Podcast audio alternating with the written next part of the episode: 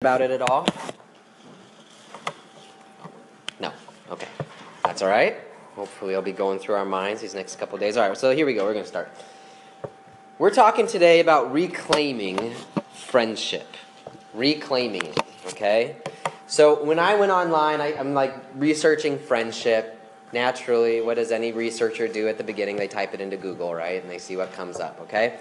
So, you type into Google something about friendship, and you get all sorts of articles um, that are like this 10 types of friendship, or these are different titles I came across. Eight types of friends you need to have, the 19 kinds of friends, or 10 types of odd friendships you're probably part of, or the 19 friendships that you make when you're in your 20s. And, and what we see here is that there's different kinds of friends out there, right? And so, what I want you to do for a few minutes with a person sitting near you is try to come up with a couple different types of friendships. They can be serious, they can be funny. Hopefully, they're not hurtful to anyone in the room, like that guy over there is. No, don't do that, okay? Different types of friendships. Talk about it with someone next to you. We're going to make a list. Go.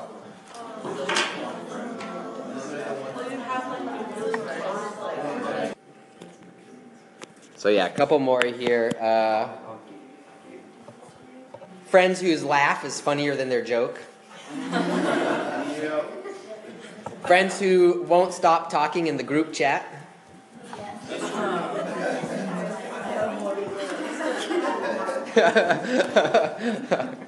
I'm just kidding. Todd kicked up our group chat again the other day.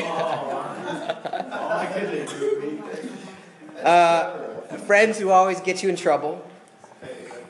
Friends who only want to talk about themselves friends who are up for anything, friends who are a little bit cooler than you are, friends who don't know any of your other friends. That's kind of like what you were saying, Melissa, right? Like you got the friend in the specific group and they don't know any of your other friends. Uh, friends who always need to be better than you.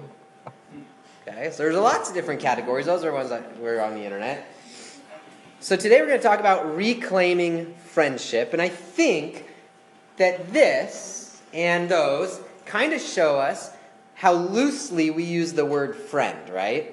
So we use the word friend to talk about all sorts of people.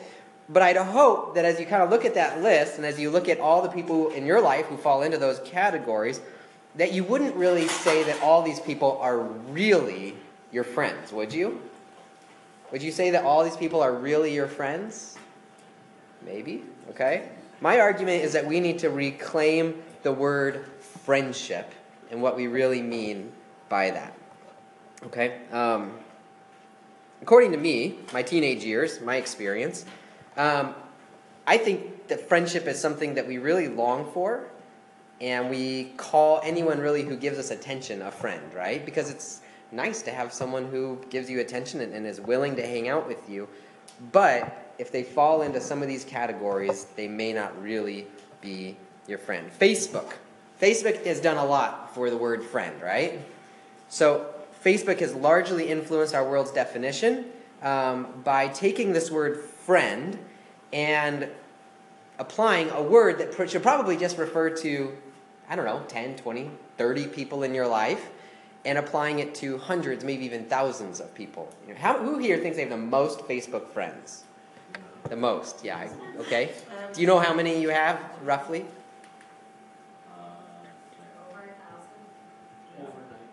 Ray Ray has. Oh no, actually no. Ray Ray no, the person who has the most Facebook friends here is Jeff Goodman. He's Ah. over like fifty thousand. Insane. Who wouldn't want to be Jeff's friend? I, I looked at my Facebook. I've like never really looked to see how many friends I actually have on there. I was surprised to see that I have 365 friends, which is a lot uh, for me. day for friend. Right? Yes, a friend a day. so, exactly. If I were to keep in touch with each of these friends and really be a friend to each of these friends, I would need to call one a day, basically, right? To, to stay in touch. Which, still, I don't know if calling someone once a year qualifies them as your friend. But it's closer than what I really do, which is look at pictures they post and maybe sometimes click like, but that's about it, right? So, friendship has been redefined by Facebook and it's being applied to tons and tons of people in our, in our lives, and I don't think it should be. Okay, second, Facebook and just the digital age in general has allowed us to lose authentic friendship, or rather, has caused us to lose authentic friendship. Okay, so we use our gadgets to replace deeper forms of communication. So this might come to a blow for some of you, as a blow to some of you, but Snapchatting someone is different than talking to them. Texting them is different than talking to them. Looking at their timeline on Facebook has a different effect on your relationship than actually talking to that person. Okay? So our gadgets actually keep us from engaging one another and they actually keep put distance in between us. You guys know that when you're in a group of friends and the conversation gets quiet or awkward, what happens? You pull out your phone, right? People pull out their phones and we don't know how to do friendship to the extent that we don't even know how to sit with silence between one another for longer than a few seconds before we get that phone out and start disengaging from the people who are right in front of us, right? So, Facebook and phones, and you could also say TV, video games, Netflix, all of these things are taking us away from engaging in genuine relationship with one another. And so today we're going to talk about how we need to reclaim friendship. And we need to begin reclaiming friendship by looking at a couple of passages from Proverbs. So I got them up here. We're just going to look at two short Proverbs today, okay? Now, one thing you have to know about Proverbs is that Proverbs have to be understood in a certain way. A proverb is teaching you a principle, okay? A proverb is not a promise, okay? So you can't go and take one proverb from the book of Proverbs and base your entire life on that one proverb and say that everything has to live in accordance. Let's just, I mean, I did not plan on doing this, but here we go. We're doing random biblical. I'm going to randomly choose a proverb. Let's see here. Argue your case with your neighbor himself and do not reveal another's secret. I don't know what that means. Let's choose it. Uh, whoever plans to do evil will be called a schemer. That's true. Is that a promise that all, everyone who has ever planned to do evil is, is exposed someday as a schemer? Not necessarily. It's a principle. It's a principle that it's teaching us, okay? Wisdom is too high for a fool, and in the gate he does not open his mouth. Okay? In other words, a fool is not going to go speak in some public forum. Well, that's not necessarily true. It should be true, but it's not always true. Fools talk in all sorts of public forums on TV and all over the place, right? So these are general principles that we need to apply. They aren't just promises. So we're going to look at two of these principles. The first one is this. Proverbs 18:24, a man of many companions may come to ruin, but there is a friend who sticks closer than a brother. What two types of people are being described in this proverb? Two types of people. Elise? Uh, your uh, brother and someone who's closer than you. Okay. It's not really talking about your brother. It's just talking. So the second one is talking about a friend who is closer than a brother. Okay. What's the first half mentioning? Yeah. I was gonna say, like a pe- person that has like a bunch of like shallow friends, and not like, they like, not wind up good, but like there's a person that has like one good friend that like working on them, stuff like that. Right. So it's comparing someone who has a friend to someone who has many companions, right? So really the two words that are being compared here are companions. There's many companions and there's someone with a friend. Right? And what we see here is that I think all of these categories on our whiteboard could be put down into two different areas. They could be true friends or they could be fake friends. In other words, the Bible teaches us that there's such a thing as real friends that are true friends, and there's such a thing as lots of companions who are not true friends, whether you call them fake friends or acquaintances, whatever you want to call them, okay? So, friends who genuinely care about you are your true friends, and companions, people who don't generally care about you, are not. So, um, the main thing we might see from this is that not everyone we call a friend is really a friend. Right? So we said we have lots of friends who fit into these categories, but this proverb is saying not everyone that we call our friend is really a true friend. In other words, it's also saying that the quality of our friend, okay, so having one friend, a friend, a good one, is better than having many companions. Okay, so it's not about quantity, it's not about how many friends you have, it's about the quality of friend that you have. Okay, and according to this proverb, this word friend seems to be referring to something that's really special and something that's pretty rare, right? There's just one of them for this person. Um, and it refers to something that's very valuable. That it's better to have one of these than many of those. Latham and I were, were watching uh, YouTube videos the other day, and he wanted to watch something about submarines, okay? And did you know that the uh, nuclear submarine that was built by the United States back in, well, so let's back up really quick. The biggest question that submarines have had since their invention is how do they, first of all, have enough air on board for those who are there, and how do they have enough fuel to keep going? So, back when submarines were first invented and then perfected by the Germans, kind of in these U boats in World War II, they had to figure out how these German submarines would get refueled as they were out in the water because they wouldn't be able to go the whole distance and come back without getting enough fuel. And so they created submarines that were just full of fuel, and they called them the mother cows. Yep. Yep. Joseph, mother cows, good. We're on the same page. And the mother cow would go and have to find the other submarines and they'd refuel them. But the problem was that in order to refuel, they would have to come up to the surface. And so enemy airplanes would be able to see them. And over time, in World War II, the, the Allied forces destroyed all 10 of the mother cow uh, submarines so that these U boats couldn't get uh, refueled. And so, new technology was seeking how do we create a fuel source that allows this submarine to go a lot farther. And so, when the United States created the nuclear submarine, it works off of plutonium. And here's what's incredible the fuel source is a lump of plutonium the size of my fist. This lump of plutonium has powered this submarine since 1989 and it has never had to refill the plutonium. Not surprised. That's how powerful that little energy source is to fueling the submarine, and it can just go forever and ever and ever, okay? That's what a good friend is like, okay? A good friend is like this fuel source, and just one of them, a small amount of it, goes a lot further than having lots and lots of friends who aren't true friends. Is it a question about submarines? Yes. Uh, Okay. Yes. Go ahead. Um, what is plutonium? Uh, Radioactive material. it is a radioactive material. Yes. It, it not necessarily applied to the message, so we can talk about it later. But it is uh, something that they make bombs out of, and it's something that they use for a fuel source. Okay. Moving on. Did you guys get the illustration though? Yes. Okay, good, good. Okay, so looking back at the verse, what may happen to the person who has many companions? What's it saying could happen to the person with many companions? They can come to ruin, okay?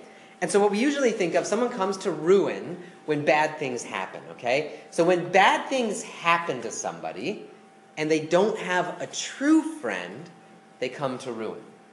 And what this proverb is saying is when bad things happen to someone, it doesn't matter how many companions they have, it doesn't matter how many Facebook friends they have, it doesn't matter how many people they have that call themselves friends.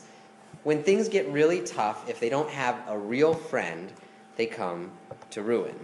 Okay? So that's an important point for us to see from this. So I want you to ask yourself, as you think about your own friends, how many of your friends are true friends? How many of them would really be there for you, not just on the good days, but also on the bad days? I mean, do the people you call friends consider you consider friends? Are they even close enough to be there for you? So I have friends, and they're close friends, and I love them. But if something really bad happened, they're many states away, and they probably couldn't be here at a moment's notice, right? So, do you have real friends who could be there for you? How many friends do you have that'd be willing to not just be there for you, but to sacrifice something of their own time or their own strength or energy so that they could be there to help you? Those are the real friends. Not the people who call you friend or you call friend who wouldn't be there when something goes wrong. Okay? So it says that these real friends are closer than a brother. These real friends are stick with you through the good and the bad. Um, they never leave you out to dry. They never choose to please themselves over pleasing you. Not, I shouldn't say never, but generally. Um, they're willing to sacrifice their time and energy. So, from this proverb, general summary, we see that there's such a thing as true friends, and that one true friend is much more valuable than many people who say they're your friends. And so, we should want this, and we should chase after it. But there's a second proverb I want to share with you, and it's this one Proverbs 20, verse 6.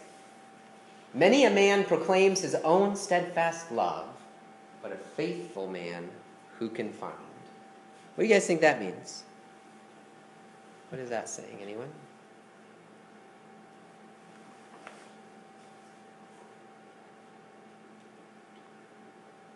Joseph? People say that they're like, oh, I can do this, I will do this, this, and this, but they won't always come through. They won't always come through? Okay. Yeah, so it's definitely saying that there are people like that. Again, we have this word many. Again, see many and a. And if this is talking about friendship, if we apply it to friendship, I think what we see is that there's many people, like the many companions, who say that they're your friend. They proclaim steadfast love for you. They say they love you. I'll be there for you. I've got your back no matter what happens. There's a lot of people who say those things, but a faithful man who can find. There should be a question mark at the end there. But what the proverb is saying is it's hard to find someone who actually lives up to these words. It's hard to find someone who isn't just all talk and is actually a real friend. It's telling us that there is more to being a friend than just calling yourself a friend, and that not everyone who says they're your friend really are your friend. A lot of these categories over here could kind of fall under someone who says they're your friend, but really isn't a friend. What are some of them? Pick out a category here who, you know, they may say they're your friend, but they're not really your friend. Virtual friends. Okay, maybe some virtual friends. Okay, if that's all it is, if your friendship is purely virtual, it's only over the internet, um, you might wonder are they really my friends? Yes? Forced friends. Forced friends, right? Unless it turns into a voluntary thing, it might start forced, but if you're always being forced to be friends, it's probably not the real thing. Friends who like to party? The friends who like to party and Do drugs. do drugs, okay. All right, so friends who party and do drugs, that category. Pets. Probably not your real friends. pets. Really? The pets aren't your real friends? Yeah, they can't talk back. They can't really help you at all. They can't give you wise and godly counsel. Yes, but they can be there when you need comfort. So, He may protect you. That is right. be there when you need comfort. They might comfort you. Yeah. We're, are we talking about dogs or cats? We're talking about two very different categories here. They won't comfort you. Cats will not comfort you. Noel? The which one? The one shared interest friend. Yeah. If, if your friendship doesn't go deeper than your love for whatever it is, then it may not be that deep of a friendship. Maddie? The frenemy, the one who sometimes is your friend, but sometimes is your worst enemy, not really a friend. Last one, Elise. Yeah, those friends who have a negative impact, the, the ones that get you in trouble, right? The ones that you come away being worse after hanging out with them. Not all of these friends are real friends. Many a man proclaims his steadfast love. They may tell you, I'm your friend, I love you, I got your back. But in reality, a faithful man, a faithful friend, is hard to find. Okay, so in friendship, what matters most is not what you say about your friendship or in your friendship. What matters most is what you do in your friendship. Anyone can say they're close friends. What matters is whether or not they really are. Okay, so faithfulness means that they're there for you. Uh, they're there for you when times get tough. They don't leave you. Um, and this type of friend is hard to find, but worth finding. But worth finding. I want to point just to a minute about how both of these categories point to Jesus. Okay, Jesus satisfies both of these proverbs. So when it says that there's a man of many uh, companions may come to ruin, but there's a friend who sticks closer to a brother, there is no friend who has stuck closer to us than Jesus. Jesus is the only friend we have or ever will have who will stick with us through the most difficult trials of our life. And not only does he stick close to us in trials, but he sticks close to us into the trials and the messes that we've gotten ourselves into. Okay? You guys ever heard the saying something along the lines of a friend, you know, backs you up even when they know you're wrong. Okay? Jesus is the one who sticks close to us even when he knows we're the ones who created the mess that we're in. And he doesn't just stick close to us, he gets us out of the mess by taking the hit, by taking the problem upon, upon himself, and ultimately by dying for us. So Jesus is the friend who sticks closer to us than any brother. Jesus is also the faithful man that the proverb says, a faithful man who can find. What do you guys think the word, what's the word faithful mean? What's the word faithful mean? Never breaking the promise. Okay, yeah, so they wouldn't break their promises, right? They're they're true to what they say. Good, good. Anything else? Faithfulness? Trustworthy, they've got credit, like you know they're gonna come through. They're always going to come through, right? There's never a problem that's going to be so bad that Jesus says, Well, I've helped you out of your stuck situation too many times. Now you're on your own. Okay, so Jesus is always faithful to those who follow him, He's always there for us. All right, so Jesus is the perfect friend, and we're going to talk more about that in a couple of weeks. Well, as we think about how we apply these to our own life, there's two questions that I want us to have in mind. And these are the two questions that we're going to be asking ourselves for the next couple of weeks as we talk about friendships. The first one's important, but the second one is more important. The first friend is Are my friends true friends? It's asking the question of as I look at my friendships and as I evaluate the friendships I have, do I have true friendships or do I have lots of companions who aren't really true friends? But the second one is even more important.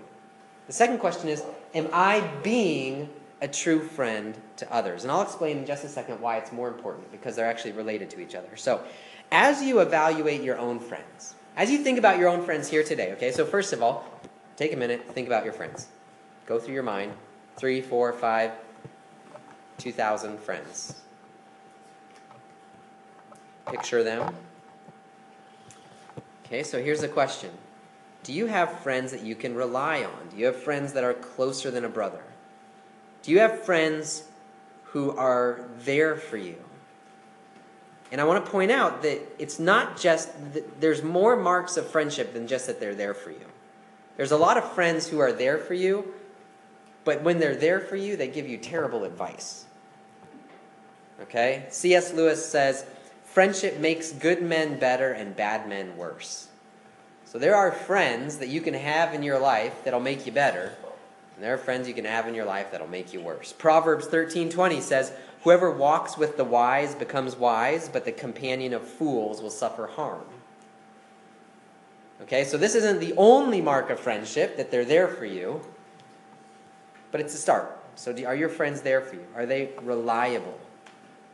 Or are you realizing that maybe you're just surrounded by lots of companions and no true friends?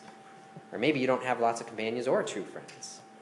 Okay, so then we need to focus on ourselves. Am I being a true friend to others? I said that this is the most important question. This is more important than the first question because no matter what your friend situation is, the only way for you to have true friends is not to go on some sort of like friend Easter egg hunt where you're trying to find the true friend and then get them to be your friend. That's not how it works. The way to have true friends is to be a true friend. One quote I read was The secret of friendship is just like the secret of all spiritual things. The way to get is to give. The way to get good friendship is to give good friendship. The way to have true friends is to be a true friend. And so it's easy for us to kind of lament the fact that, oh, I don't have great friends. And so we have to ask ourselves have I been a great friend? And it's at this point, this series, guys, is going to be really, I, I, I perceive it to be uh, something that's going to be impactful for me as I go through it.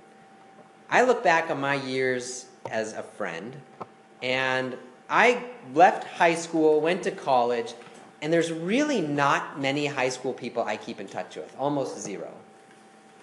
And I would ask myself, well, why is that? Well, I thought, oh, it's just because I didn't, you know, I, I didn't try to keep in touch with them very much. I didn't go to the reunions or whatever it was. And then I look back at my college friends, and there's really not a whole lot of my college friends that I keep in touch with. And some of that is life, some of that is moving away and all that stuff, and that's normal. But the truth of the matter is, as I look at this, I can evaluate myself and realize I haven't been a great friend. As I look at these descriptions, I realize one of the reasons I don't have more friendships is because I really haven't pursued people to be a great friend. I've always liked to have good friends and liked it when people pursued me. But as I look back on my life, I realize that I haven't been a great friend. I, when we would go places with my family, I have five brothers. And so the five of us, brothers, six of us together, we could kind of like form our own inner circle and exclude other people because we had each other. And so you might say, well, it's not so bad. At least you have each other. But then I look at my life and I think, have I really done a great job of keeping in touch with my brothers? And even those guys who were supposed to be my closest friends, I haven't really kept in touch with them very well. So I can tell you that even by studying just for today, I already feel convicted of the fact that I have not been the true friend that I could have been. And so I feel challenged, and I want to challenge you guys, that this is a good thing being a true friend, having true friends is a good thing. It's something we should long for. And the only way we get it is by giving it. And so I want to, I'm about halfway through life probably. I would like the second half of my life to be characterized by better friendships than the first half was. So I'm going to ask you guys um, a few questions about how you can be a better friend this week. So that's my challenge, is for you to be a better friend this week.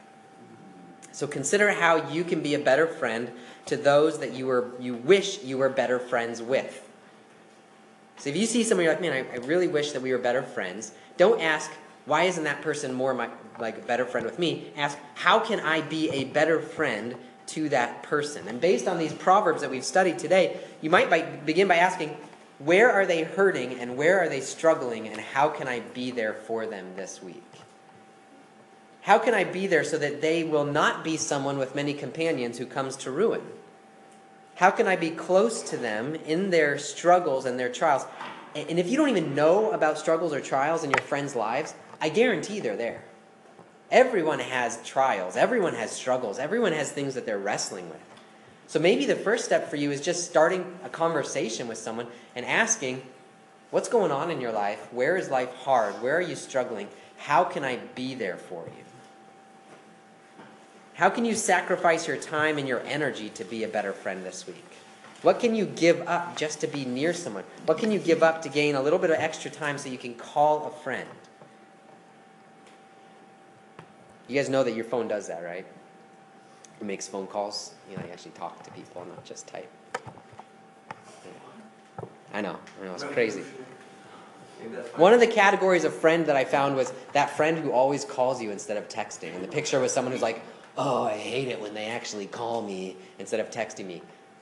I mean, that in itself is just an indicator of the fact that we like to keep everybody distant from us. Because talking on the phone means you have to be vulnerable. You don't get to think about, oh, how am I going to word this and which emoji am I going to put next to it. Talking requires intimacy and real life interaction. We don't like that anymore. Okay? So think of someone that you can be a friendship. Friendship is one of the sweetest relationships that God has given us. And so my challenge to you this week is to bless others by being a friend. And I think you'll find that in the end, you too will be blessed. That you'll see that you have gained a friend by being a friend. Let me close us in prayer, we'll be done for this morning. Lord Jesus, I pray for these guys and gals this morning. Friendship is such an important and sometimes challenging topic in our lives. And I long for them to have deeper friendships than I had growing up. And I long for them to realize that they can have that by being a friend and not by putting the weight on someone else to be a better friend to them. So I pray, Lord, that each one of us might be better friends in the days to come. That we be better friends to the people that you've put in our lives, and that we would reap the reward of that, and that we would do so knowing that you are the greatest friend anyone could ever have. That you are faithful, and that you are there for us in our time of need, keeping us from going into ruin. We thank you for that, Jesus. In your name, amen.